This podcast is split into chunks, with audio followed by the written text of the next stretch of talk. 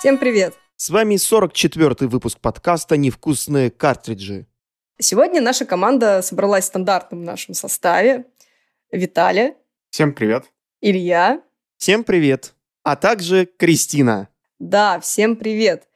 Мы сегодня решили отдать дань уважения великой серии The Legend of Zelda, которой 21 февраля исполнилось целых 35 лет. Это срок вообще не маленький. И мы подумали, что, блин, как можно такую важную дату не заметить? Мы, конечно, не компания Nintendo, которая как-то максимально, мне кажется, сейчас не думает о том, что нужно праздновать э, такую знаменательную дату, но мы решили все-таки немножечко обсудить. Сегодня мы пройдемся по нашим любимым играм этой серии. Вообще расскажем, как мы с ней познакомились. И немножечко по верхам пройдемся по играм, чтобы вы понимали вообще, с чего все начиналось.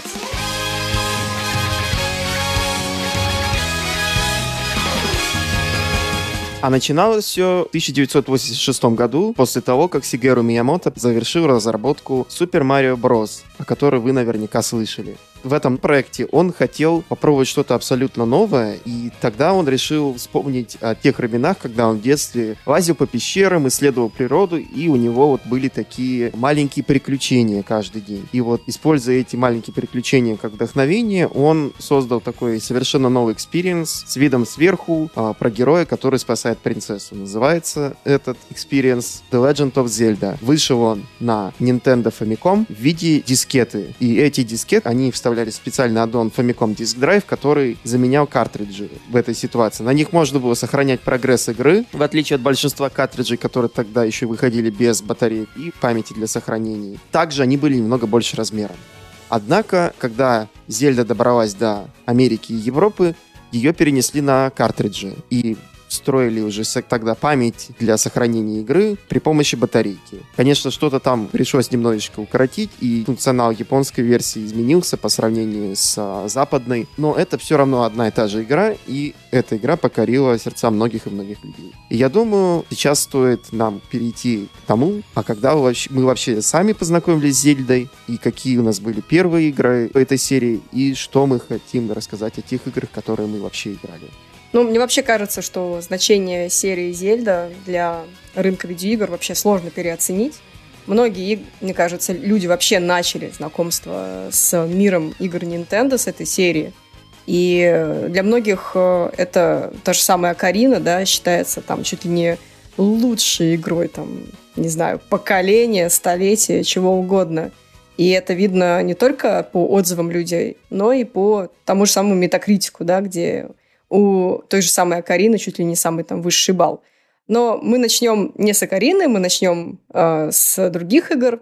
Давайте тогда я начну со своего знакомства с этой серией. Я рассказывала, как я познакомилась вообще с Nintendo, и это первая моя консоль была Nintendo 3DS.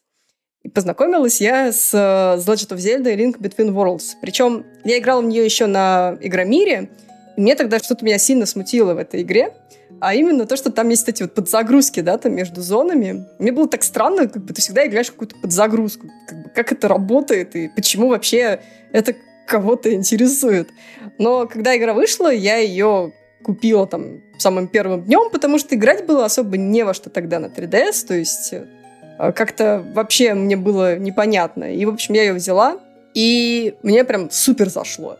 Я, конечно, понимаю, что это такая классическая игра с видом сверху, да, с этими всеми. Там еще добавили эту механику, что ты можешь покупать предметы и использовать их когда угодно, то есть ты можешь исследовать мир как тебе интересно, у тебя нет какого-то линейного сценария, поэтому в тот момент это было довольно круто. Ну и, конечно, эффект 3D там классно был очень задействован. И вот эта вот история с сменой миров, то есть у тебя есть светлый мир, темный мир, Сейчас это прям почему-то в видеоигровой индустрии прям супер развито, да, то есть какой-нибудь там тот же медиум, давайте вспомним, который вот сейчас уже все забыли, да, но какое-то время все о нем говорили. Там же тоже эта история, что у тебя два мира одновременно. И вот э, в Ring Between Worlds была такая же тема. В общем, мне прям супер зашло тогда, и если вдруг вы не играли, то я советую ознакомиться. Она не очень длинная, она, наверное, часов, ну, что-то около 12-13, Ну, то есть прям совсем немного для Зельды, и при этом это реально классный experience на портативной консоли. Лично я ну, познакомился с серией игр тогда же, когда купил тоже 3DS. И если в отличие от Марио, которого я знал даже еще до покупки консоли, про Зельду я вообще ничего не знал. И, соответственно, когда я присоединился к различным сообществам по Nintendo, э, вступил в новостные паблики, тогда я начал узнавать про те же самые, ну, про все серии Nintendo, в том числе и про Зельду. Первой моей игрой, если я правильно помню, была Ocarina of Time 3D. Мне этот картридж дал друг, правда, он у него был как американского региона, для того, чтобы нормально мне его запустить было, мне пришлось немного повозиться, скажем так, сломать роутер. И в целом я попробовал, мне понравилось, но мне пришлось вернуть достаточно быстро этот карик. В итоге, даже несмотря на то, что через несколько лет я вновь вернулся к Карине of Time, я все равно так еще и не прошел ее, но я планирую так или иначе э, пройти ее, но в как, каком-нибудь таком вот будущем, пока что еще не знаю, когда. Лично для меня э, первой игрой серии Зельда, которую я полноценно пытался проходить, была The Minish Cap на GBA, которую я играл на эмуляторе на своем смартфоне. К сожалению, поиграть в нее полноценно я не смог, потому что этот смартфончик был такой, это довольно простенький, с резистивным экраном, и поэтому геймпад к нему нельзя было подключить и на тачскрине играть в Зельду, но это, сами понимаете, такое себе удовольствие. Поигравшись, поигравшись, я понял, что эта игра мне, в принципе, нравится, но, наверное, стоит подождать, когда у меня будет возможность пройти ее полноценно. В итоге, полноценно, первой Зельды, которую я когда-либо начал играть, это была uh, Link Between Worlds на Nintendo 3DS тоже, которая, наверное, как и многие, я получил при помощи программы там «Купи 3DS, получи игру в подарок». Могу сказать, что Link Between Worlds, она меня действительно очень затянула, потому что одно время я даже вот играл только в нее на 3DS и больше ничего. А, как уже говорилось, что там вот эта идея с двумя мирами, это прям очень классно, очень круто. И тот факт, что это такой полуремейк, полупереосмысление Link to the Past, но при этом с намного более открытым игровым миром, то есть данжи можно проходить в любом порядке предметы можно тоже использовать, там, какие хочешь, там, покупать их в аренду или забирать на постоянной основе. Там очень интересная такая механика была, которая отличалась от классических. Все это очень круто. Однако до конца я эту игру так в итоге не прошел, и все остальные зельды, которые я пробовал, я в один прекрасный момент тоже забрасывал, пока, конечно, не дошло не дошла очередь Breath of the Wild. Вот с ней я уже сидел очень и очень долго и пока ее не прошел. Ну вот я согласна с тем, что Зельды, в принципе, довольно сложно проходить до конца, особенно основные какие-то части. Ну, то есть я, например, спокойно, да, вот я расправилась с Ring Between Worlds, я прошла до конца Triforce Heroes, когда она вышла, Плюс, э, конечно же, Link's Awakening, которая на Switch выходила. Без проблем, возможно, потому что эти игры, которые сверх, э, с видом сверху, они просто короче, чем основные части, Потому что, например, все, которые я пыталась пройти основные, да, та же самая Карина, получается, Wind Waker и Majora's Mask, и даже Skyward Sword, они все такие долгие, такие тягучие, какой-то момент ты просто понимаешь, что тебе, наверное, хватило. То есть ты понял, что тебе игра ну, предлагает, и вот тебе вот всего лишь что нужно пройти этот последний данж, да, и как бы на этом твои, э, не то чтобы мучения, да, но как бы твоя история закончится. Но как-то вот все равно, мне кажется, в некоторых моментах э, вот эти вот, пол, ну, полноценные игры немножечко затянуты. Поэтому я вот честно предпочитаю, наверное, все-таки с видом сверху, да. Я вот еще хотела, ты, ты сказал про мини-шкэп, на ГБА. И тоже хотела вспомнить да, ее, да. потому что я в общем, как, какой-то, когда-то Nintendo раздавала коды на игры с ГБА, чтобы играть на Wii U. То есть э, на Wii U есть эмулятор ГБА, хороший эмулятор. И когда только они его запускали, они, собственно, в смысле Nintendo, давали коды на игры. Я тогда еще на стратег писала. И, в принципе, очень много игр на ГБА тогда обозрела. То есть не только на ГБА, там, но и на Wii, тоже было много разных тайтлов. И вот мини-шкэп, вот честно, она меня прям супер привлекла своим дизайном, то есть вот этот вот пиксельный стиль, э, очаровательный совершенно, плюс там вся эта тематика, то, что ты минишь, то, что ты можешь увеличиваться, уменьшаться, э, ты прыгать по этим огромным грибам, путешествовать в этой траве. И вот это так все очаровательно выглядит. А, мне именно поэтому, наверное, не так сильно заходит там какой-нибудь э, Twilight Princess, да, потому что она такая вся мрачная, такая вся м-м, тяжелая. А вот эти все милые части, типа Wind Waker, э, ну, тот же Link's Awakening, где все такое очаровательное, все такое прям хочется тискать. И вот такие, почему-то вот такая Зельда мне заходит больше. Ну, uh, Twilight Princess, он еще вышел на пике вот этого вот гримдарка в видеоиграх, когда хардкорные геймеры такие, о, мы слишком взрослые для того, чтобы играть в Waker, всякие ваши мимимишные зельды. Ой, фу, цел шейдинг, я хочу 3D-модели, да? Это что, Jet Set Radio на Dreamcast? И в итоге, да, когда закончился вот этот вот весь э, сыр-бор по поводу того, что, ой, не хотим рисованные детские игрульки, все такие посмотрели на Waker, блин, игра хорошая была, и особенно когда сделали ремастер ее на Wii U, и поняли, что там, за исключением просто финала, который чуть-чуть подполировали и сократили, игра, в принципе, себе очень крутая, наверное, одна из лучших таких до, назовем это, до ботвовских зельд, э, в своем таком вот, своей нише вот этих вот трехмерных зель там в стезе Акарины. И хотя, конечно, Twilight Princess, она пыталась быть такой фан-сервисом для фанатов Акарины, все-таки сейчас больше людей предпочитает Waker. И вполне справедливо. Как иронично в свое время от нее отнекивались, а теперь... Да сейчас все так говорят. Ну, то есть э, очень мало игр, которые остались на Wii U, да, и не перешли на Switch вообще в целом сейчас. И Waker — это, собственно, одна из них. И пока непонятно вообще, что с ней будет, но мне кажется, прям лишать Wii U всех эксклюзивов, да, это, ну, совсем, наверное, неправильно. То есть Wii U и так плачет, а так она, не знаю, будет просто в слезах плавать, как, как вот этот темпл в Виндвейкере, окруженный водой. Кристин не может плакать то, что уже в гробу давно лежит. Но почему в гробу у меня она все еще работает? С ней все в порядке. Я ее даже не взломала. Но для Nintendo она все мертвая. Все. Так что можно переносить все игры на Switch. Это правда. Но вообще, в целом, Wind Waker, она, конечно, потрясающая игра. Там вся вот эта вот история крутится вокруг э, Линка и короля красных львов. Это лодка с башкой такого японского дракона, скорее. И ты по миру путешествуешь, который состоит из воды, да, то есть ты путешествуешь по огромному океану и получается, приплываешь на всякие разные островки, островки там какие-то либо город, либо там данжен, либо там еще какие-то вещи.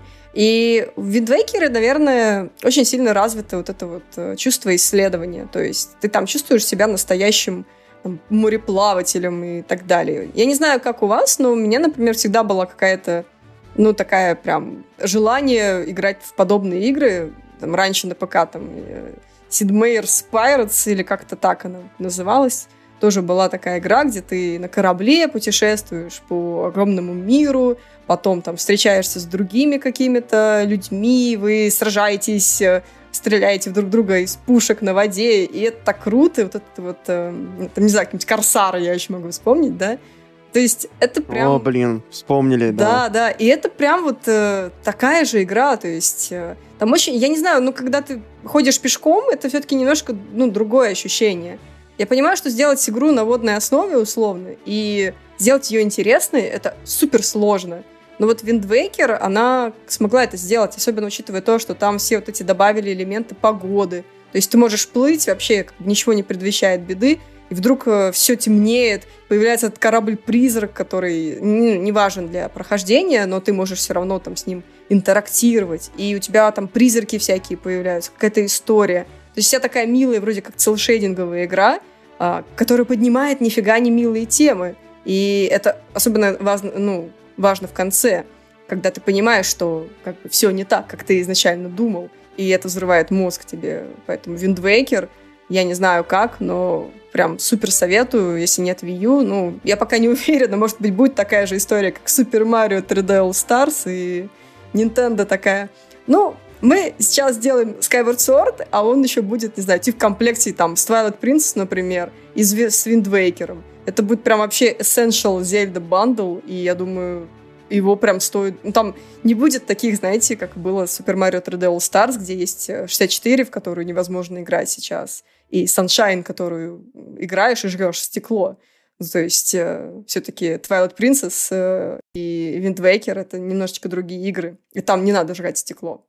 Вот. Ну, я надеюсь, что не будет такой же ситуации, когда тебе дадут, там, не знаю, базовую ту, версию Акарины с Nintendo 64, которая работает сколько там, 14-15 кадров в секунду, которую ты сегодня смотришь, такой, ай, ребята, ну, может быть, ну, не знаю, 3D, давайте попробуем, не знаю. И потом такие, ну, а щедро тогда, щедро мы вам сейчас отвесим Акарину, Мажору, Виндвейкер и Twilight Princess. Skyward Sword хотите еще? Нет. А покупайте вот отдельно, так. да? Сколько да, там да. она? 4000 рублей? Выложите, пожалуйста, на полочку. Зато на русском языке.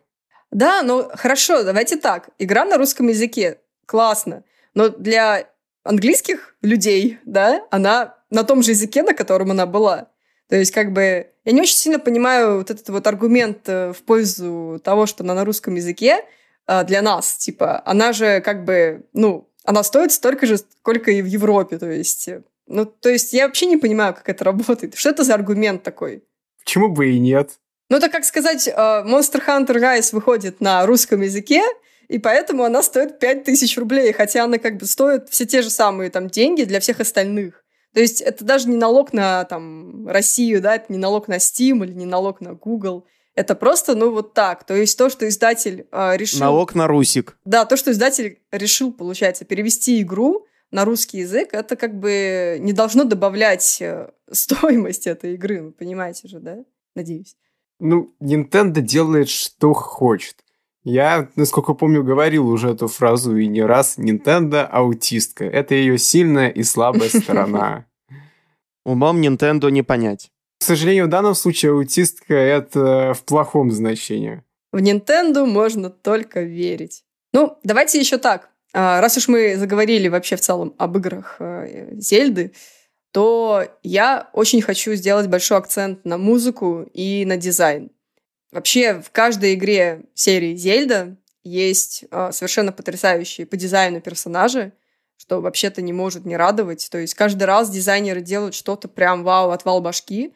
Не знаю, я могу вспомнить ту же самую Majora's Mask, которая суперски стильная, да, чего стоит только, блин, это стрёмная луна, которая на тебя смотрит, да, там с, с неба, и там тот же самый Тингл, который тоже очень-очень странный, напоминает мне какого-то мужика там за 50, который на себя надел обтягивающий комбез и как бы начал вокруг тебя танцевать. И это все как бы было в головах людей, которые все это придумывали. И мало того, что они это придумали, они это все еще и воплотили. И это смотрится органично. То есть э, вот дизайн вот этой вот феи из э, Skyward Sword, да, такая тоже очень интересная. А все вот э, персонажи в Breath of the Wild э, совершенно потрясающие.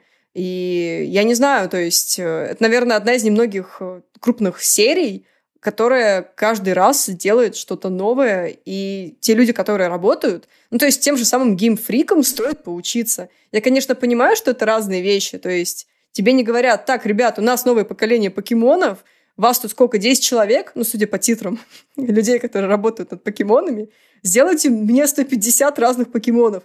И они такие, так, ладно, так, Ага, знаете, сидят за, за рабочим столом такие, так, у меня есть ручка, я сделаю покемона-ручку. Или там, о, ключи, я сделаю покемон-ключи. Ну вот, то есть, когда у тебя уже начинается... Джон, что ты ешь там, мороженку? Да, покемон-мороженка, ванила вэр, точно. Это реальный покемон, ребята. Да, да. Это... Ну, то, что я говорю, это все реальные покемоны. По-моему, только ручки не было, но вот ключи были, мороженка была. Но все еще впереди. Да, да, ну то есть все еще впереди, там, не знаю, есть покемон Ротом, который принимает разные бытовые предметы, да, там, стиралку, утюг, там, и прочее. Я не к тому, я к тому, что вот эти вот 10 дизайнеров, которые делают покемонов, они, не знаю, у них реально творческая потенция. А когда дизайнерам Зельда говорят, ребят, нам нужно придумать классных персонажей с классным дизайном, они берут и придумывают, и каждый раз делают это очень круто. То есть все, наверное, я не могу даже вспомнить плохих дизайнов в не знаю, как вы.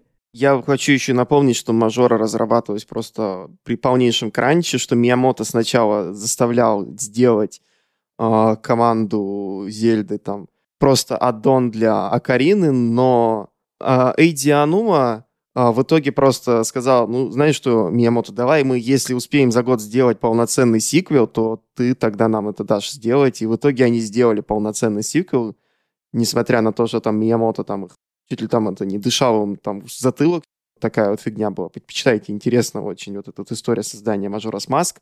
И что это фактически был такой игра из старых ассетов, там только минимум новых всяких дополнений, и при этом абсолютно новый геймплей, абсолютно новые ощущения, хотя там много всего осталось таким же, там и боевка очень похожая, и графика идентичная, и все такое, но, блин, новые персонажи, новый сеттинг, новый сюжет, вот это вот новая музыка, это все просто великолепно.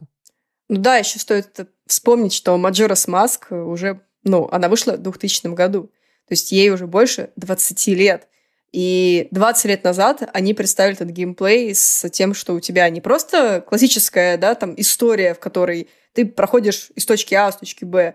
У тебя есть э, три дня, за которые ты должен, как бы по правилам игры, спасти мир, потому что Луна с каждым днем все ниже падает э, к Земле, и в конце концов она упадет и всех прибьет.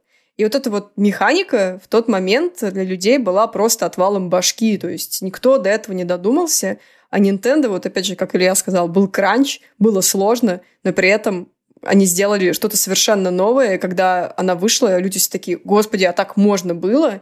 И опять же, Majora's Mask дала кучу идей для вдохновения для других разработчиков.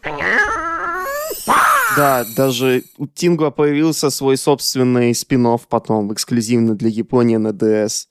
Tingle's Ripened Balloon of Love, вроде бы он называется. Это просто сумасшедшая игра, рекомендую всем. Она есть для владельцев э, сломанных роутеров для DS, есть перевод. Так что можете там сдампить свой оригинальный японский картридж, установить патч и играть потом уже при помощи роутера. Очень классная штука. Ну, самое, что интересное, э, в Majora's Mask планировалось еще больше вещей. Например, судя по некоторым косвенным доказательствам, там планируется система не из трех дней, а из семи.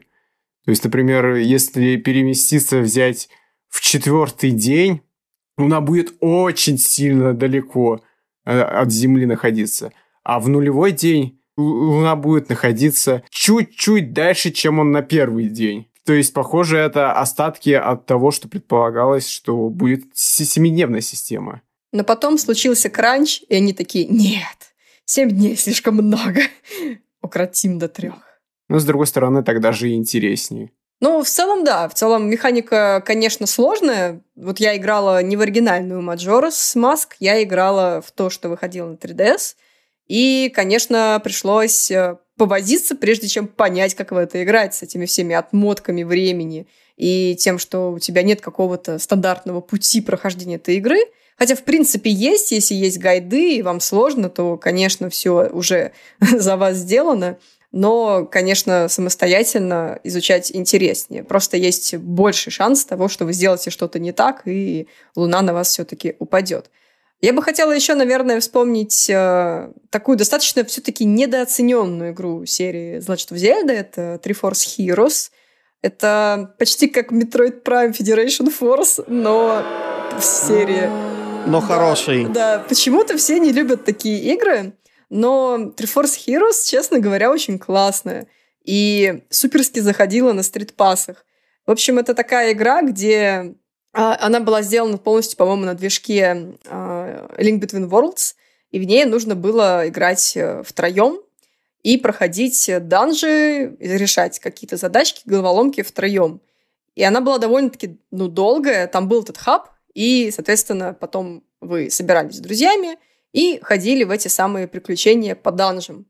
А вообще, в целом, блин, на 3DS, конечно, очень много кооперативных классных игр – но вот такая игра, которая полностью сделана с учетом на кооператив, их достаточно мало, на мой взгляд. Поэтому Triforce Heroes э, все еще очень-очень крутая. Я, конечно, понимаю, что когда она была анонсирована на каком-то из директов, людям показалось, что что-то не так. Это, да, вот как, опять же, как с э, Federation Force, потому что она тоже как бы вышла, никому не понравилась, просто потому что все ждали чего-то другого, да, все там ждали... Metroid Prime 4.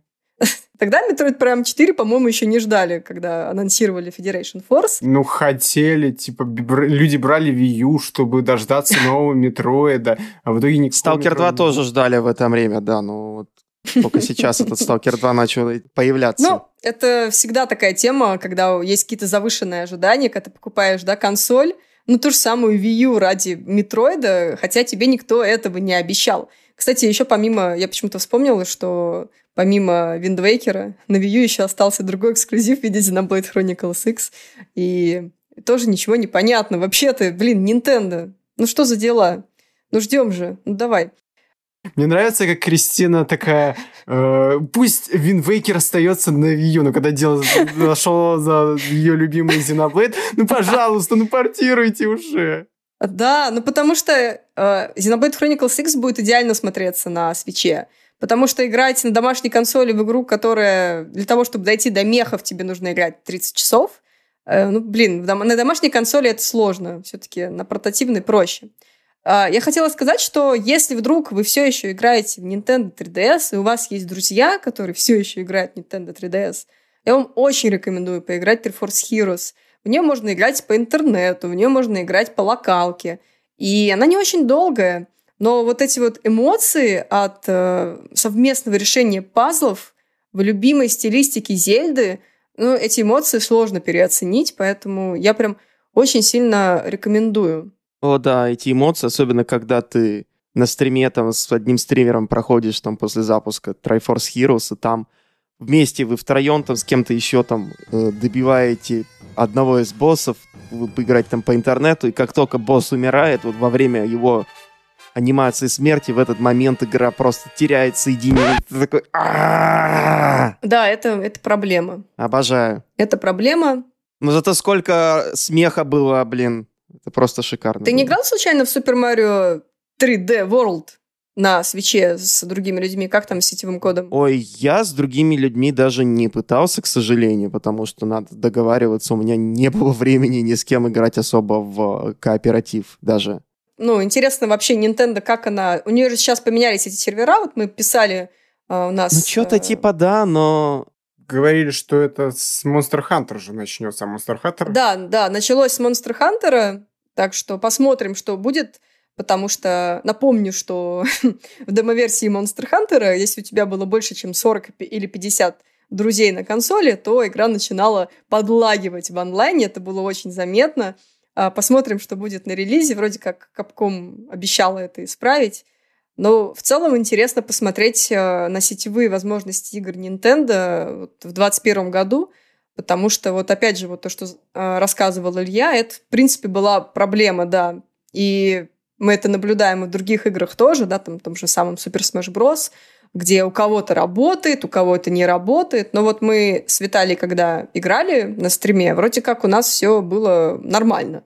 Хотя мы играли по Wi-Fi, даже не по LAN. Но вот у кого-то в чате у нас были проблемы. Поэтому мне в целом интересно посмотреть, а, что Nintendo будет делать а, вообще с неткодом, потому что... Ничего.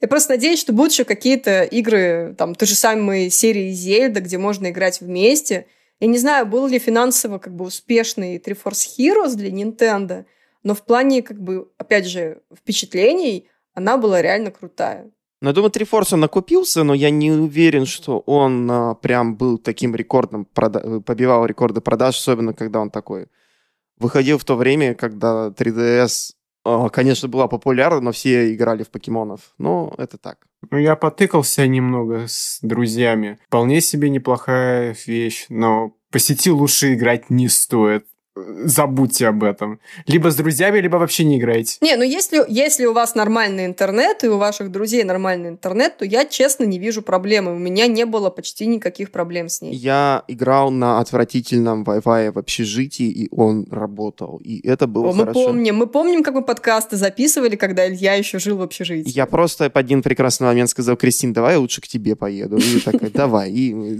в итоге сели вместе и начали писать в одном помещении. Было намного лучше, чем э, других вариантов. А теперь мы так сделать не можем. Да, потому что, не знаю, там эпидемия волчанки. Но скоро не сможем. Знаю, что там происходит. Надеюсь.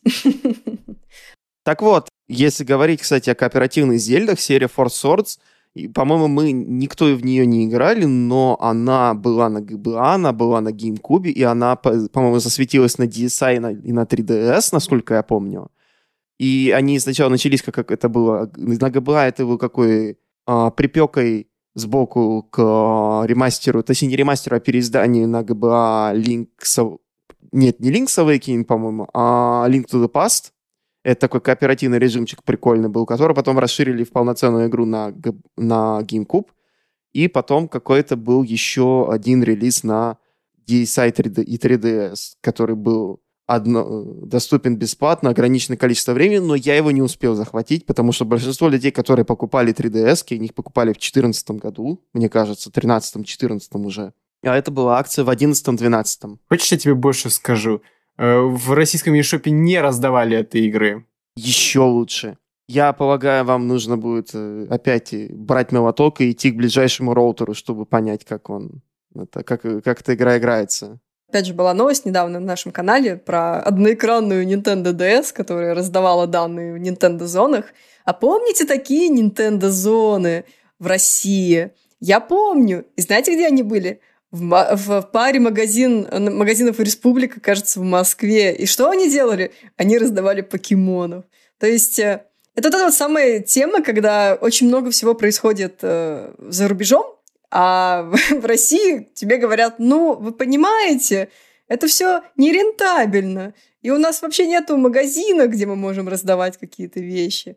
А то, что, конечно, ну, опять же, последний директ, да, там, Stabs the Zombie. Ну вот анонсировали же на директе даже, на нашем директе, на российском, и написали, что м-м, игра не будет доступна э, в российском бишопе. Причем в других регионах она доступна. Ну, естественно, конечно. То есть не очень понятно, почему так произошло. Никто не может объяснить, почему так произошло. То есть вы можете переключить регион, ее купить спокойно и играть в нее спокойно, опять же. Хотя, как бы изначально игра выходила в России, и все было в порядке. Control тоже ситуация непонятная. Она также не вышла, но при этом лаунчер на русском, игра на русском. Но игры ну, в потому России что нет. она на русском, как и Hitman. А нет, Hitman последний не на русском, предыдущие, которые были. Нет, Control Стоп, а Hitman как? Что, тоже на Switch появился? Нет, Control, я имею в виду, что изначально же он выходил на платформах других, и там было, был перевод. А то, что... Ну, это понятно, но... Это же одна и та же версия, я... по сути. Просто понимаешь, лаунчер, который запускает облачную версию, он был а. на русском. А, это да, и это вот странно. получается игра на русском, лаунчер на русском, а игры в России да, нет. Да, да. Ну, это, это реально странно и вообще как бы непонятно. Никто ничего не может объяснить, почему так происходит. Ну вот, э, как бы имеем, что имеем, поэтому приходится как-то обходить вот эти вот ограничения нашего региона. Я не знаю, чем могут быть проблемы. Либо там торговый знак закончился, либо просто издатель такой, не, в России не будем выпускать, тут продажи плохие. Понятия не имею. Зато почти все Зельды, начиная с 3DS, выходили на... в нашем регионе и с недавних пор даже на русском языке. То есть, если не учитывать, то вот этот тут неприятный момент с кооперативной Four Swords, Хотя, блин, просто можно пойти и купить, там, не знаю, там, диск и 4 кабеля для геймбоев и 4 геймбоя. Кстати, геймбою исполнилось 20 лет, почувствуйте себя старым. С днем рождения, геймбой! Да. А, но вообще вот эта вот идея которая была вот с асинхронным геймплеем, кстати, на GameCube она была Force Swords Adventure, по-моему, называлась. Да, Force Adventure реализована очень прикольно, потому что вот, э, вот дополнительная информация, которая отображалась на GBA, который подключен был к GameCube, это все такая вот интересная штука, но проблема в том, что в это никто толком никогда не играл, потому что никого не было такого друга, у которого был GameCube, Никто, никого не было еще кабеля для GameCube подключения GBA, еще четыре человека с GBA, чтобы были. Но это, это правда, где да. это даже на даже в Европе, Америке это очень трудно. В Японии тоже, а у нас-то и подавно, потому что у нас там, что, GBA, он... GameCube фактически не существовал там за пределами там нескольких э, энтузиастов, которые прям любят игры Nintendo, и все. Давайте, прежде чем перейти к играм а нашей мини-ретроспективе, мы поговорим об еще одной очень важной игре для российских игроков. Погоди, Кристина, ты говоришь о Link The Faces of Evil, знаменитой игре, которую все видели на Ютубе, но никто не играл, и с которой, наверное, большинство российских игроков, у которых был доступ в интернет, познакомились с Зельдой в начале 2000-х при помощи YouTube-пупов. Ну, как говорил Гордон, ну типа. Кстати, саму серию Зельд CDI мы хотим обсудить в отдельном выпуске, и мы пригласим туда знаменитого российского эксперта по серии Зельда по имени Василий Батькович Русяев. Патриарх Зельды в России. Всея Хайрула. Ждите этот выпуск на нашем бусте, ссылку на который вы можете найти в описании подкаста. Ну, давай я не буду дальше тебя прерывать. О какой игре ты на самом деле хотела нам рассказать, Кристина? Конечно же, я хотела рассказать о Breath of the Wild. Используй ее!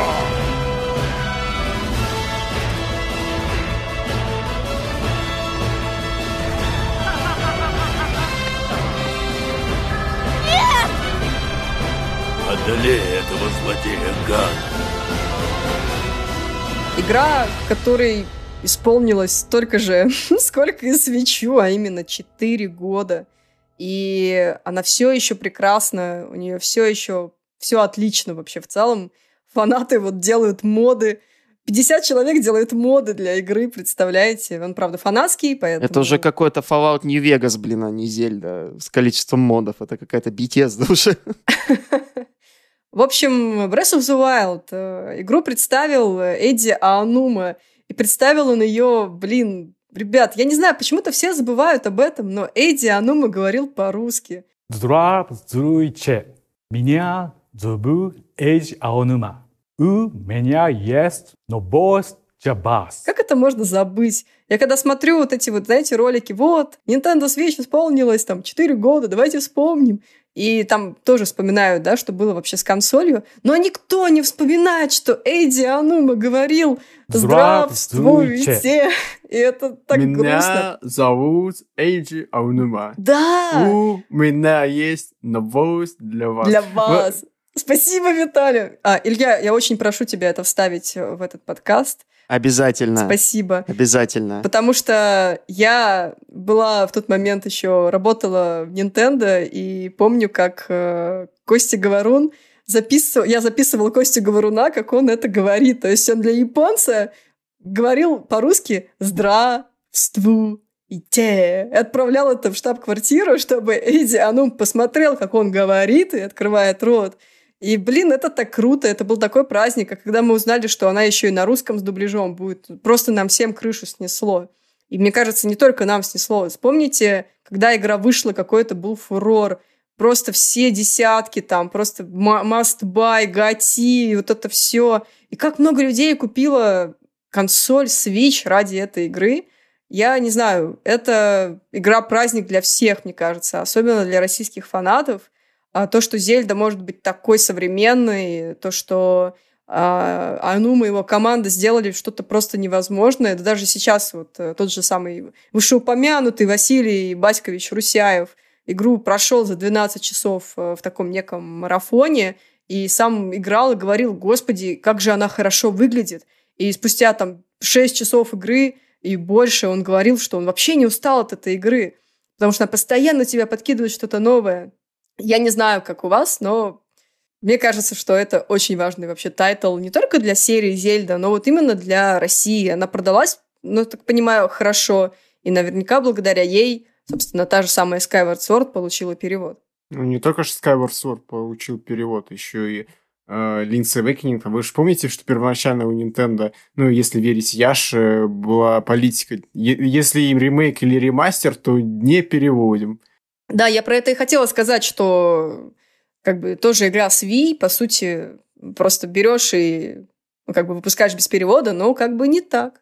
Может, поэтому они задерживают э, Wind Waker и Twilight Princess, потому что они э, переводят игру на русский, на какой-то там э, нидерландский может, поэтому? Я прям вижу, как все, знаешь, японцы застыли в ожидании, когда игра переведется на русский. Они такие, ну у нас же уже все готово, ребят. Не-не, погодите, погодите, сейчас нужно доперевести на русский. Русский очень важный рынок для нас. Спасибо большое за понимание, вакримасен, там все дела. Ну, еще ж китайский, корейский и тому подобное. Да, когда-нибудь же... покемоны тоже, возможно, на русский. То есть на китайский уже упрощенный, неупрощенный перевели, а на русский сосите бибу.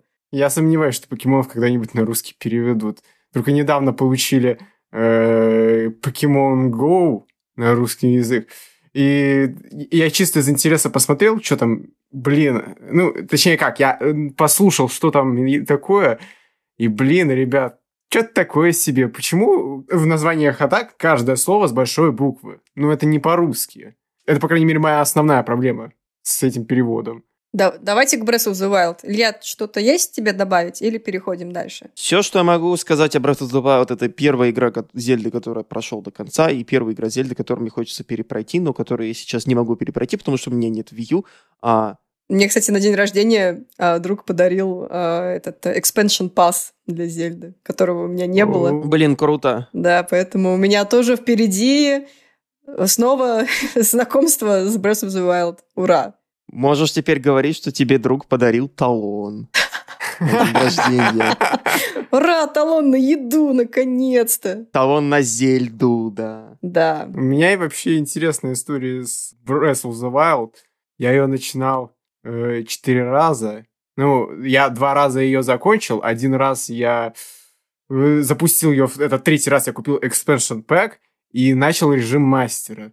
Я хотел получить мотоцикл, но тот босс был слишком сложный для меня. В итоге я не, не получил. Через год я еще раз начал играть, а в итоге там вышел Animal Crossing, там еще ля-ля тополя. И в итоге я так далеко не продвинулся, когда я запускал в четвертый раз. Но, блин, э, было прикольно видеть то, что ты не видел в предыдущих прохождениях, например.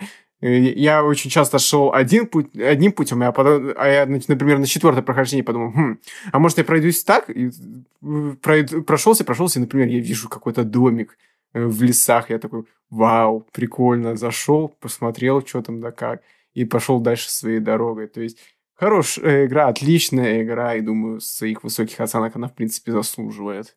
Более чем. Более чем. Ну что, господа, во-первых, э, те, кто дослушал до этого момента, напишите, пожалуйста, нам в комментариях, какая ваша любимая Зельда, что вообще вас побудило познакомиться с этой серией. Была ли это Breath of the Wild или какая-то другая часть? Очень интересно. Напишите нам, пожалуйста, а, в комментариях. Илья, давай, жги игры с самого начала. Что вообще с Зельдой произошло?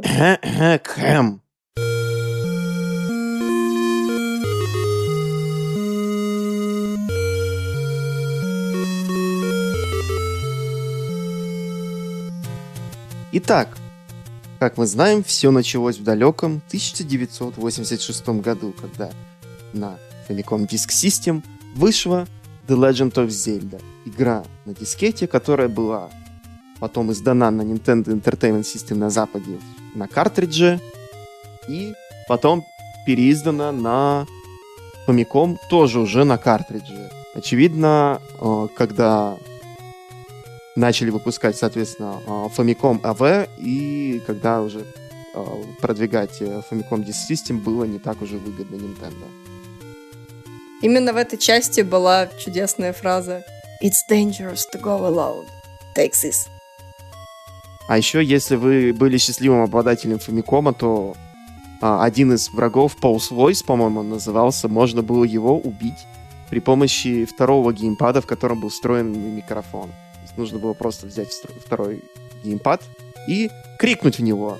И, ну или просто подуть, пошуметь каким-то Крикнуть образом. фус, И ро, да. это немного другой франчайз, но опять же, Ну почему бы и нет? точек соприкосновения очень много. Ну, самое, что интересно в этой зельде, многие сталкиваются с проблемой найти первый меч. В том числе и я столкнулся с этой проблемой. И на этом мое, мое знакомство с оригинальной зельдой закончилось. Да, кстати, если вы в оригинальной Зельде попытаетесь э, в- уже в американской версии или в европейской версии покричать во второй геймпад, то на вас посмотрят как на сумасшедшего, потому что на NES нет было микрофона для второго игрока, поэтому вам... А, то есть э, в Японии на, на тебя бы посмотрели как на нормального человека, да?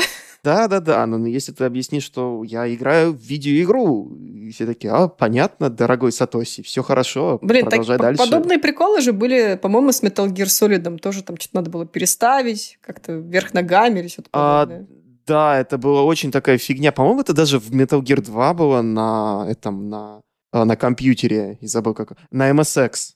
Что-то похоже. А вот в Metal Gear Solid было куча таких вот всяких фишек. И в первой части, и во, втор- во второй вообще дурдом был.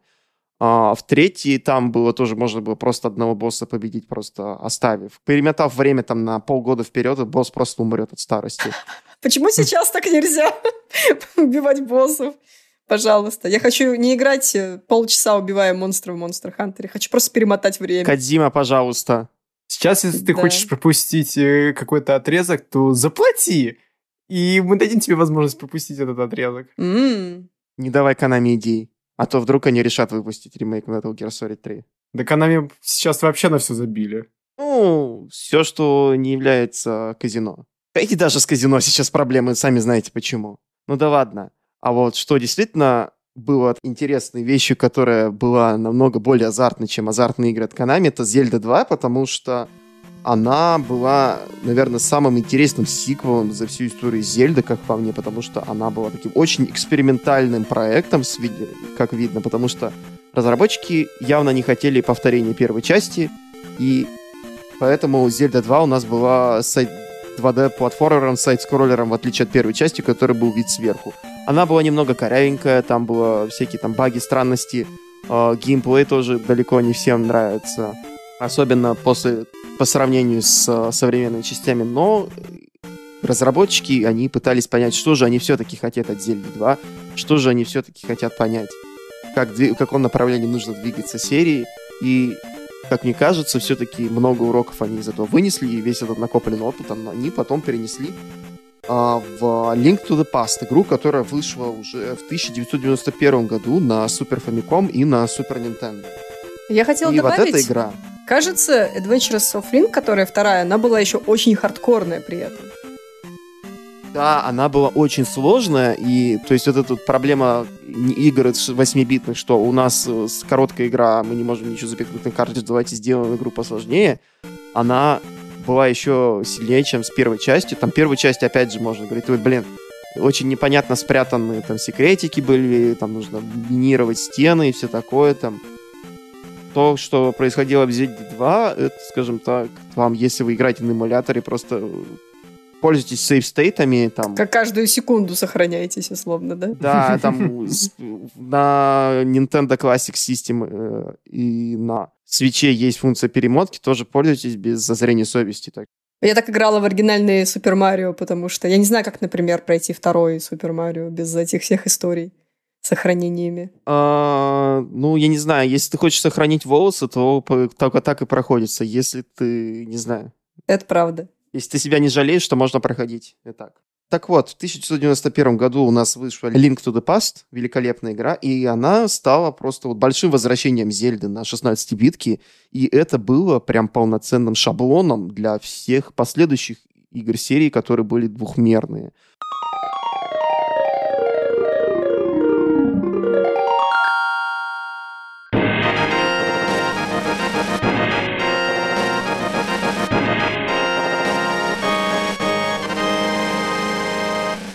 Поэтому Лекау там более-менее делали еще и Link's Awakening для Game Boy. И это очень сильно повлияло на трехмерные Зельды. И потом делали всякие вот вещи наподобие мини-шкэп с, с э, оглядкой на Link to the Past. И опять же, Link Between Worlds это фактически такой была попытка ремейка, которая переросла с оригинальные начинания. Но Link to the Past кому-то она может не понравиться, кому-то она очень нравится, но все-таки она прям очень продуманная и очень крутая игра, потому что она действительно взяла тот геймплей, который был э, формулу, которую придумали в первой части, и она просто вынесла на новый уровень, и это был прям полноценный такой мир, который можно было исследовать, уровень исследования которого был на уровне с э, всякими JRPG тех же времен, и может быть даже выше. Но при этом вот этот вот а, великолепный топ-даун геймплей, когда вы смотрите там, на все происходящее снизу, там под специальным углом, и графика в этой игре до сих пор просто восхищает, и эту игру переиздавали там и на Game Boy Advance, и в а, виртуальной консоли, и на Nintendo Switch Online, и в а, SNES Mini. В общем, если у вас есть шанс, обязательно поиграйте. Ну, я пробовал из интереса. В принципе, э, в принципе, мне понравилось. Я бы, наверное, даже прошел бы целиком, но пока что руки не доходили. Но как только я устрою себе марафон Зельды, начиная со Skyward Sword, то я тогда постараюсь пройти. Правда, этот марафон затянется на очень много-много лет, но опустим этот момент. Но в целом, ну, там все равно и есть какие-то такие вот хардко- хардкорные моменты. Не всегда очевидно, что надо сделать.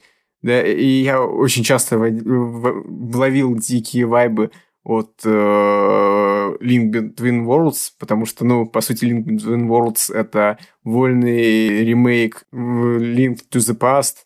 Итак, а затем у нас началась эра Game Boy, можно так сказать. А потому что в 93 году у нас вышел, наверное, один из главных эксклюзивов для оригинального Boy. Это The Legend of Zelda Link's Awakening.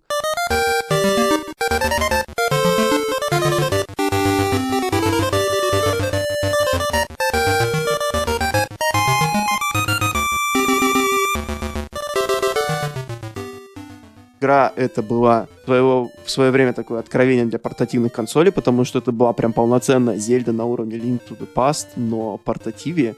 И она потом переиздавалась на Game Boy Color в виде Link's Awakening DX. И потом, как мы знаем, она была в виде ремейка на Nintendo Switch. А, Я, как полагаю, сейчас большинство из наших аудиторий больше знакомо... Хотя нет, наверняка все знакомы с Link Awakening DX играли наверняка все на эмуляторе. Она вышла в 98 году, там с бонусным контентом, цветной графикой. Но, я полагаю, еще многие из вас играли в Link's Awakening на свече, вот этот великолепный игрушечный ремейк, который был на выпущен Nintendo в году так э, 2019. Да, Году так 2019 Так давно было. я уже забываю, просто так это давно было, понимаешь, вот этот год, который прошел, он, мне кажется, что это было три года. Вот такая вот фигня. Но, да, вот Link's Awakening классная игра, очень мимимишная, добрая, душевная. Я в этом сомневаюсь. Давай, давай. Моя основная претензия именно к геймдизайну, который именно геймбоевский. Ну, точнее как, дизайн геймбо- Game Boy'я, когда ты играешь в игру на Game Boy'е, это еще ладно. Но когда ты играешь в геймдизайн уровня Game Boy'я на Switch'е, это такое себе. Вспомнить, например, тот самый квест, когда ты э, должен э, ходить и, отдавать людям вещь. Берешь у одного вещь, э, идешь к другому, отдаешь эту вещь, э, берешь еще одну вещь и идешь э, к третьему персонажу. Э, это так запутанно. А на одном из последних этапов тебе нужно взять и заплыть за мост. То есть, если это версии на свечи не было очевидно, то вопрос, а как это должно было быть очевидно на геймбоя? Ну, я согласна, да, что там есть вещи, когда ты не понимаешь, что дальше делать. Это проблема, и приходится лезть гайды. Ты такой, господи, как я вообще должен был до этого додуматься? То есть вообще непонятно. А помнишь, еще была классная эта тема, когда эти таблички с стрелками, насколько тебе нужно вниз, направо, налево там отойти. Мгм. Тоже классная тема, но когда ты ее решаешь, ты такой, господи, я гений! Мой IQ, наверное, очень высокий. Но это не точно. Но выглядит э, ремейк э, хорошо, но падение FPS с 30 до 60, э, ну, Да. с 60 до 30 непонятно из-за чего. Да, Всё время особенно когда бесит. ты так... Там, там же этот эффект блюра, да, тут присутствует. И Да. Ты вообще не ожидаешь, что игра будет сейчас проседать. И я причем, ну, много с кем говорила на тему этой игры. Я прям очень сильно вижу вот эти вот просадки в FPS, а люди такие, да не, да нормально, да все в порядке. И я такая, типа, в смысле? У меня вообще глаз достаточно чувствительный в FPS, я более-менее могу определить, когда 30 FPS, когда намного больше. Понятное дело, что мой глаз потом привыкает к этим значениям через там пару минут. Но первое время я вижу, что кадров в секунду больше, чем 30. И я все время замечал, когда падения были с 60 до 30. Да, потом глаз привыкал, но все равно неприятно, когда падает все это. В общем, да, там были проблемы, но их никто не решил никакими патчами. Ну, вот опять же, то, что мы еще с Ваней из игрологии говорили, как сильно проседает а, техническая составляющая того же самого Xenoblade, да, на свече. Но это Switch, как бы, что мы хотели. Консоль не мощная, вон там слухи всякие сейчас идут, что вот, будет что-то там от Nvidia крутое, будет классно. Посмотрим. Мати- Мотидзуки такой, да, сейчас будет там новый Switch, там будет с Breath of the Wild 2, Да-да. там новый OLED-экран, там все такое. Это такое, если бы Мотидзуки действительно прав, то я просто его расцелую. Хотя нет, не буду его расцеловать, потому что ковид нельзя. Как А. вам новость о том, что там был патент что якобы джейконы поменяют на систики, которые были на 3DS. Как вы можете представить нашу жизнь, когда у нас вместо нормальных аналоговых стиков будет систик с 3DS, который вообще неудобный? Я думаю, владельцы ноутбука ThinkPad, у которых вот вместо мыши стики были там с 90-х годов, будут в восторге. Будут рады. Такие, наконец-то! О! Не надо будет менять э, джойкон, не надо будет заливать их этим э, очистителем контактов. Во, заживем! Круто. Зато будет. когда будут играть в Smash, стик будет разрываться, как на 3DS, и Да, все. И да, часть да. игр станет недоступна, потому что для некоторых игр требуется сжать на а эти стики на э, 3DS, они никак не трогали, э, ну, они никак не нажимались. Причем самое, что я интересно заметил, я быстренько э, отойду от темы назад, э, на Wii U первоначально тоже планировались стики, но в итоге э, их вернули Там серкалпады были. Серкалпады там хотели поставить, а не, со- не прям систики, Ну, то есть да, которые на 3DS с- были, да, да. все Систик, равно, потому что это то, немного что это такое себе. Ну ладно, к счастью, нас это обошло. Link's Awakening, конечно, такой, если возвращаемся к Awakening. Игра во многом легендарная, ремейк, конечно, не без проблем, но очень мимимишный, добрый. В общем, есть за что критиковать, но есть за что любить тоже. Продолжаем дальше. Наверное, это самая мистическая вообще игра серии. Это даже не полноценная игра, это такой вот ремикс Link to the Past, который вышел эксклюзивно в Японии на сервисе э, Satellaview для Super Famicom, который вы могли получить доступ только если вы жили в Японии. Если вы купили специальный аддон Satellaview и установили себе спутниковую тарелку, при помощи которой Nintendo отправляла специальный сигнал, который позволял а, вам передавать там файлы игр и еще озвучку для игр в определенные моменты времени. То есть вы скачиваете игру через Satellaview, вы потом ждете, когда там будет эфир, когда диктор будет какой-то рассказывать вам сюжет, и вы, под это будете проходить, и это, наверное, было как-то связано вообще с самим прохождением игры. И, к сожалению, эта штука, она очень плохо сохранилась, и никто из Nintendo об этом особо не рассказывает, никаких архивных данных об этом у нас нету. Может быть, где-то далеко в архивах Nintendo они существуют, но, к сожалению, для широкой публики все, что доступно, это дампы картриджей, которые были предназначены для хранения временного данных загруженных игр, и там, конечно же, далеко не все, что есть. Но, в общем, этот эксперимент проходил в 95-96 году, и после этого все это было безвозвратно утеряно, по большей части. В общем, довольно мистическая штука, но наверняка это в было время очень прикольно, особенно учитывая то, что Nintendo не любила CD-диски и озвучку, которую можно было бы залепить на CD-диски. Они решили просто самым невероятным способом там а, транслировать при помощи спутникового сервиса. Ну, опять же, умом Nintendo не понять. В Nintendo можно только верить. Давайте тогда вернемся в игру, в которую верят и верили, и, наверное, будут верить многие фанаты Зельда. Это Ocarina of Time.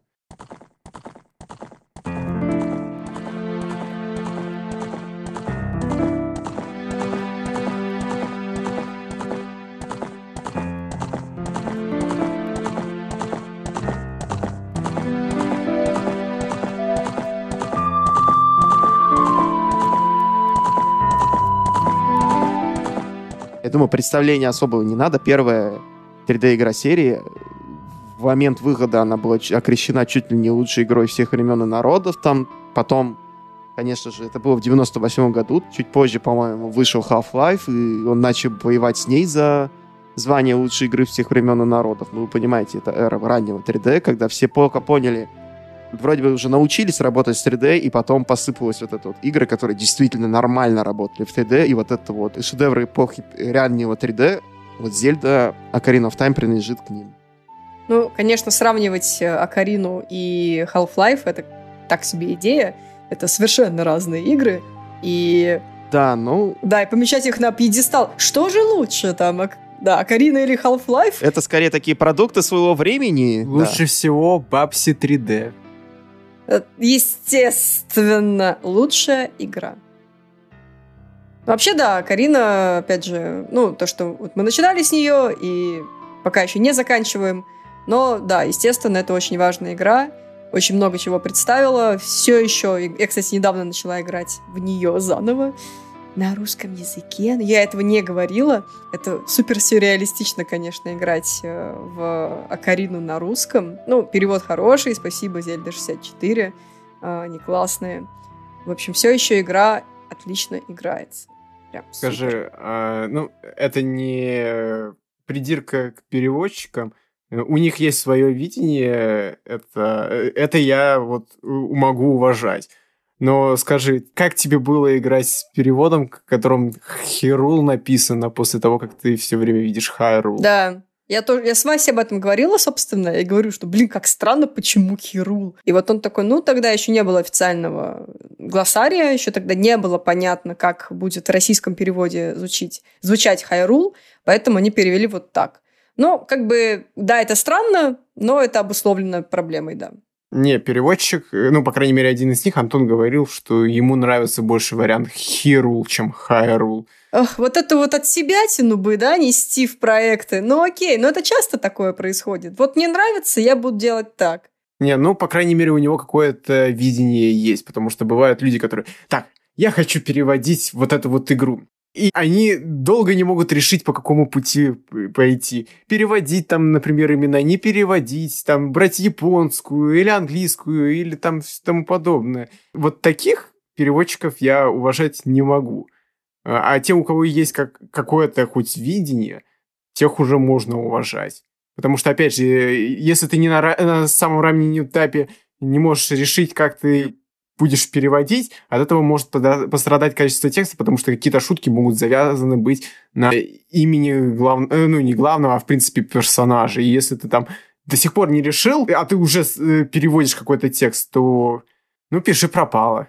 Согласна. Так что в этом плане то, что он ну, придумал, как там, э, Меч Мастеров, э, Хирул, Лорул, как-то так он, по-моему, назвал. Ну, неважно. Ты в своей голове читаешь, как тебе корректно. То есть, ну, это, это, это очень странно сравнивать, знаешь, огромную работу по переводу и говорить, не, ну, так-то перевод отличный, но, блин, Хирул, как так можно было? Ну, то есть ты на это просто, ну, уже не особо обращаешь внимание. Ну, да, я тоже такая, «Пф, что?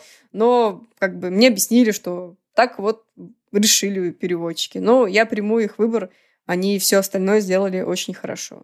Лучше, лучше чем перевод Monster Hunter Rise. Уважаемые соведущие, уважаемые слушатели, небольшая корректировочка. Ocarina of Time вышел на два дня позже Half-Life. Half-Life вышел 19 ноября 98 а Ocarina 21 ноября 98 Ура, факт-чекинг во время записи, как давно этого не было. Живой гуглинг, когда вы спорили по поводу переводов, это просто с моей Я прям уже видела, знаешь, когда люди слушают и такие начинают заносить пальцы над клавиатурой, чтобы написать, что невкусные картриджи неправильно сказали. И я такой, подождите, подождите, мы принимаем наши ошибки. Oh no. Что у нас дальше? А, да. Link's Awakening DX на ГБК. Мы уже ее обсудили немножечко. Думаю, еще раз обсуждать не будем. Следующий год у нас 2000-й. Majora's Mask для Nintendo 64. Мы ее тоже достаточно обсудили. Давайте тогда уже поговорим немного о различиях между 3D-версией ремейка, который на 3DS был, и оригиналом. Потому что надо упомянуть, что в ремейке по сравнению с оригинальной версией перелопатили там систему чекпоинтов и сохранения, насколько Да. я помню. Немного изменили часть контента, часть управления, там особенно маска, которая позволяла плавать под водой, я забыл, к какому народу она относилась. Зор. А, да, по-моему, там управление маской Зора, оно изме... маска Зора, ха-ха, оно изменилось, э, по, по мнению многих игроков, в худшую сторону. И, конечно, 3DS-ная версия стала намного доступнее, потому что 30 кадров или 60 кадров на New'хе это прям круто по сравнению с тем, что а, если вы возвращаетесь с New 3DS там, на Nintendo 64, у вас frame rate упадает просто в 4 раза. Алло. Но как по мне, конечно, еще были такие проблемы, что кому-то не понравились изменения в визуальном стиле Акарин, э, Акарины и потом уже, соответственно, мажоры а, на 3DS. -ке. То есть там где-то зацензурили кровь, там где-то убрали немного вот этого вот гримдарка, который был э, естественен э, самой мажоре. Но вообще, как мне кажется, все-таки общую атмосферу игры сохранили без проблем. И вот эти вот ремейки, которые делали Греза, они очень классные. На самом деле, в них играть намного приятнее, просто потому что вот эти вот улучшения quality of life, так называемый, то есть когда вот можно целиться гироскопом. Скопом, когда у тебя управление более человеческое, когда у тебя frame rate нормально, это все намного интереснее, намного приятнее играть, чем вот этот вот э, запускать, там, не знаю, там, либо эмулятор на виртуальной консоли, либо там брать этот, этот оригинальный геймпад N64, вот эти три банана и пытаться понять, ой, ё там берешь один, вот этот stick, я могу долго рассказывать про то, как мне не нравится геймпад N64, но давай. Но Majora очень интересный проект. Опять же, на N64 версии не совсем ультимативно, но если вы владелец ПК и можете сдампить себе там ROM с оригинального картриджа и установить на себя кучу модов там с текстурами и все такого, там, может быть, даже разблокировали framerate где-то, я не знаю. А, Я не смотрел давно, но вот это было бы очень круто. В общем, к сожалению, прямо вот ванильная версия э, Majora, мне кажется, она все-таки морально устарела. Поэтому либо моды, либо немножечко надо все-таки попробовать 3D-версию. Лучше 3D-версию и в случае с Акариной, и в случае с Majora's Mask. Ну да, давайте тогда пройдем дальше. Получается, у нас еще одна игра для Game Boy Color, которая вышла, даже не одна игра, а две игры, которые вышли в 2001 году. То есть в один год с э, Game Boy Advance. Это Zelda Oracle of Seasons и Zelda Oracle of Ages. А Разрабатывалась это диалогия вместе с Capcom. И это были две очень похожие друг на друга игры. Они вышли почти в одно время. А Ages делает упор на пазл, а Seasons на экшен ходили слухи, точнее не ходили слухи, по-моему, даже чуть ли не официально подтвердили, что хотели сделать и третью игру, но, к сожалению, этого не удалось сделать. И в итоге мы имеем Oracle of Seasons и Oracle of Ages. Довольно такие, наверное, не очень высоко оцененные игры серии, просто потому что они вышли на Game Boy Color, и все в это время были увлечены 3D-зельдами типа Мажоры и типа того, что там анонсировали на GameCube. А что там анонсировали на GameCube, э, мы все прекрасно помним, была, по-моему, выставка Space World, в 2001 году, и там показывали всякие рендеры, или в 2000, я не помню точно, показывали всякие рендеры Зельды, все такие были, ой, круто, а Карина только с графением крутым, и все ее ожидали, ожидали, и в итоге что получилось, что в 2002 году, во-первых, выходит кооперативная Зельда Four Swords для Game Boy Advance, которая была вместе с э, Link to the Past на Game Boy Advance, мы ее уже обсудили, и еще в 2002 году вышла The Wind Waker. Wind Waker мы тоже довольно много обсуждали, как я помню. Мне нравится, что в нашем сценарии написано, что Виндвейкер Линк в лодке. Просто давайте на этом закончим. Я просто не знаю, как еще описать. Линк в лодке, поехали дальше. Линк в поезде, поехали дальше. Линк там еще где-то. Линк на волке, поехали дальше. Вот ты вот шутишь, а у меня в 2009 году у меня просто написано Spirit Tracks DS, Link машинист, все. Вот как бы, ребят, зачем вообще? Это все поверхностный анализ. Все в порядке. Если вы хотите глубинный анализ, идите на канал Русяева, смотрите его ретроспективу, подписывайтесь, ставьте лайк, нажимайте на колокольчик и говорите, чувак, мне очень нравится, сделай еще больше видосов, и он, может быть, когда-нибудь что-нибудь сделает. Если что, это не реклама. Мы... Вася наш друг. Да, Ва- Васю мы очень сильно любим. Напишите под видео про Зельду. Вася, когда ретроспектива на Metroid? Ему будет приятно.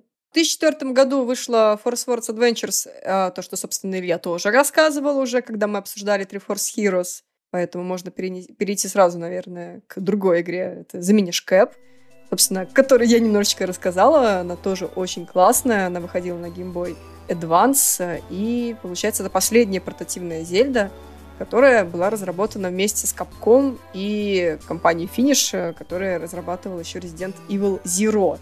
А, собственно, да, как я и говорила, там вся игра направлена на то, что вы пере... вы трансформируетесь с маленького на большой, да, там, размер и исследуете там миниш, народа миниш. Очень классная игра, очень милая стилистика. В общем, если есть возможность, то советую эту игру. В принципе, многие считают лучшей Зельдой. Даже, кстати, Кластер считает эту игру лучшей Зельдой. Минишкэп, она действительно очень милая, э, великолепный визуальный стиль, геймплей тоже такой. Конечно, немного для кого-то немного традиционно, но вот эта вот идея с уменьшением линка, там это путешествие в страну Миниши, она действительно интересная. И еще по доброй традиции, которая была, наверное, установлена Виндвейкером, у нас появился... Хотя, что там Виндвейкер? Это, наверное, попытка там воссоздать э, фею из Акарины тоже, которая кричала «Хей, лисен» тебе постоянно. Только в этот раз у тебя странная шапка. Все время, когда говорят про фею, я представляю не эту маленькую точечку, летающую рядом с тобой, а вот ту огромную женщину с огромными... Пожалуйста, добавь звуки этой женщины подкаст, Илья. Я, я не знаю, там... Которая... «А-а-а». Вот эти вот звуки потрясающие. Ну, мне кажется, что в интернете вообще любовь к огромным таким магическим женщинам, особенно если вспомнить, опять же, леди Димитреску из Resident Evil Village, как все просто О, это да. забыли о саморезике, да. И то же самое эти гигантские феи тоже, постоянные, вот эти вот арты с ними и так далее. Так вот, в минишкэпе, по-моему, этого всего не было. Хотя, потому что, хотя бы потому, что когда ты Линк стране миниши, для тебя все остальные женщины становятся гигантскими. И мужчины тоже. Так это и хорошо же, с одной стороны. Ну, если вы тот человек, который любит рисовать фанарты по Леди Димитреску, то да, Минишкэп — это игра для вас. Идем дальше. Минишкэп — отличная игра, обязательно поиграйте. А, Twilight Princess. Ну что, 2006 после год. Виндвейкера хардкорные геймеры в 2006 году хотели серьезно Зельду. Хотели? Получили. Настолько получили, что получился мем, э, вот этот знаменитый Gaijin 4 когда там журналисты IGN их реакция была в 2002 году, где они такие просто с каменными лицами смотрели на релиз Waker, и потом в 2004 году, когда они смотрели на трейлер Twilight Princess, просто, ё И там такой был уже просто напорно, вот там музыка чуть ли там в стиле Конана Варвара, там вот Attitude Era. Nintendo, когда Реджи выходил там на сцену и говорил, что он надерет всем задницу, и там вот наши крутые игры. My body is ready. My Body is Ready это немного позже. Он просто говорил, My name is Reggie, I'm here to kick ass and take names. My name is Reggie. I'm about kicking ass. I'm about taking names. And we're about making games.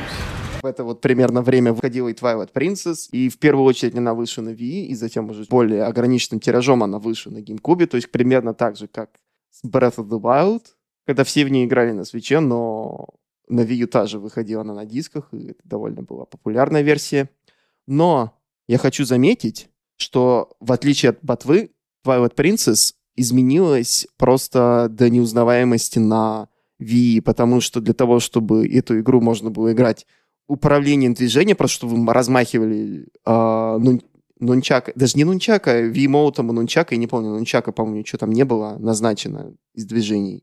Всю игру просто отзеркалили, потому что канонический Линк был в оригинальной версии левшой, а тут его превратили в правшу, потому что большинство игроков, которые играли на Wii, да и левши, и правши, и всех, всем приходилось пользоваться таким раскладом, что нунчак в левой руке, В правой. И вот таким образом это все проходилось. На самом деле игра хорошая, но по мнению фанатов она немного затянутая, может быть, немного такая темная. У игры очень затянутое вступление. По поводу канонического вида Линка Левши, он потом вернулся в переиздание 2016 года, в котором добавили новое подземелье и парочку улучшений было. И, кстати, добавили поддержку Амиба, которую обещают э, в поддержке Skyward Sword HD. Посмотрим, как она будет там реализована. И там еще есть Линк Волк, это просто отрада для фури художников. Там еще было, помимо Линка Волка, еще и Мидна, тоже интереснейший такой персонаж. Интереснейший персонаж, особенно для художников и любителей больших форм. Да, в маленьких упаковках. Очень многие же воображают, в смысле, Мидну иначе, не то, как она представляется большую часть в игре. Поэтому... Без спойлеров, но да, да, да, да. да. да. А, Озабоченных все что угодно э, будет привлекать. Давайте скажем так. Ну, давайте скажем так, дизайны в Зельде, они привлекают внимание. Да.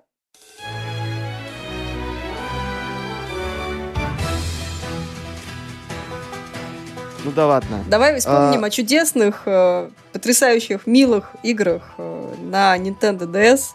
В 2007-2009 годах вышла сначала Phantom э, Hourglass, э, такой прямой сиквел Wind Waker в тун стиле стачи управления. А в 2009 получается прямой сиквел. Правильно говорю? Phantom Hourglass. Да. Э, Spirit Tracks где Линк э, сел в поезд, э, включил песню I Like Trains и поехал. В, получается, Spirit Tracks это же находится там достаточно далеком будущем от э, Phantom Hourglasses, но это все так же продолжение его. Там же совершенно другой линк, там появляется Зельда полноценная, которой не было в Wind Waker и в Phantom Hourglasses. Да, но вот главная проблема, мне кажется, этих двух серии DS, это то, что они требовали управления стилусом. То есть хотите, не хотите, вы достаете этот стилус из вашей DS Lite и нажимаете туда, куда нужно идти линку. Хотите атаковать врага, свайпайте по врагу. Хотите делать что-то еще, то ну, у вас есть четыре кнопочки и один shift. А что у вас есть крестовина, вы можете ей пользоваться. Нет, нельзя. Не смейте. Вот вам, пожалуйста, есть кнопка, можно погудеть из э, кабины паровоза. Чух-чух! Я же сейчас тоже начала немножечко поигрывать в старые игры с DS, и, собственно, начала как раз-таки с Phantom Hourglass, но еще при этом скачала себе Kirby Mass Attack, и там тоже вся, э, все управление завязано именно на управлении стилусом, Видимо, просто, ну, Nintendo это было в целях э, продвижения консоли, что, ребят, мы сделали тачскрин, давайте будем использовать тачскрин. И, собственно, вот, играйте в игры с тачскрином, это прикольно. А, ну еще там же была такая великолепная вещь, как э, нужно было дуть в микрофон, когда там были сегменты, где нужно играть в инструмент. Это тут, потому что каждая игра с Кокарины, она должна иметь такой музыкальный инструмент, который обладает магическими способностями. И если вы едете в это время на, в метро, то вы фиг вообще как-то достучитесь в, в этот ваш инструмент, потому что шум метро будет заглушать ваши отчаянные попытки дуть в этот долбанный микрофон на DS Это проверено, уважаемые слушатели. Даже не пытайтесь. А Виндвейкере нужно было запоминать комбинации, чтобы играть эти песни на э, этой палочке волшебной. Так что я просто запаслась блокнотиком, чтобы, блин, запом... ну, чтобы не, не держать это в голове, потому что иначе это вообще непонятно.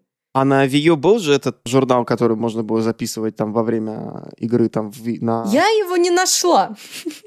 Поэтому я записывала в блокнотик, Илья. 2021 год. Играем, записываем в блокнотике информацию. Класс. Ну, хорошо, что в Majora's Mask добавили специальный журнал. Да, там этот бомбер какой-то бомберов журнал, кажется, назывался.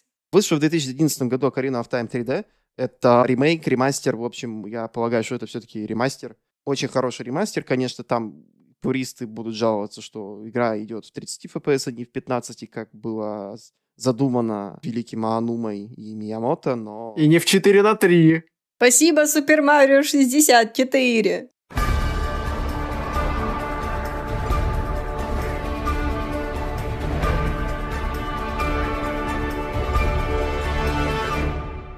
В 2011 году на Wii под закат жизни вышла Skyward Sword, и в отличие от Twilight Princess, которая была все-таки игрой для куба, тут игра полностью разрабатывалась под управление движением, и ради этого вам нужно было покупать новый Wii Modes, Motion Plus, и либо вот этот аддон, который присобачился на ваш старый Wii Mode сзади. Тогда у вас превращался просто гигантский вот этот контроллер.